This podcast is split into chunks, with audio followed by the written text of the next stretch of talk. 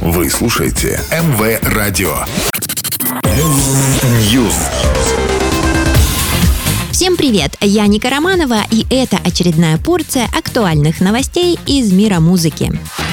Группа Aerosmith отправится в свой прощальный тур под названием Peace Out, который начнется 2 сентября в Филадельфии и завершится в Монреале 26 января 2024 года. Всего в рамках тура запланировано 40 концертов, в том числе в канун Нового года группа выступит в своем родном городе Бостоне. Музыканты обещают, что это будет лучшее шоу за всю их историю. Специальным гостем тура объявлена группа Black Crows.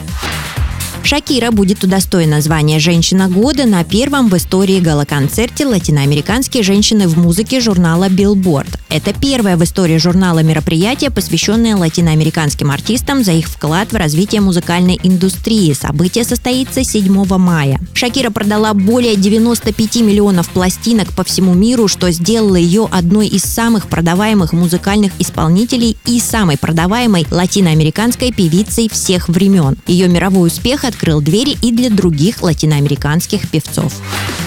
Риана озвучит Смурфету в мультфильме о смурфиках и запишет к нему саундтрек. Певица участвовала в создании мультфильма во время беременности. Выход картины намечен на 14 февраля 2025 года.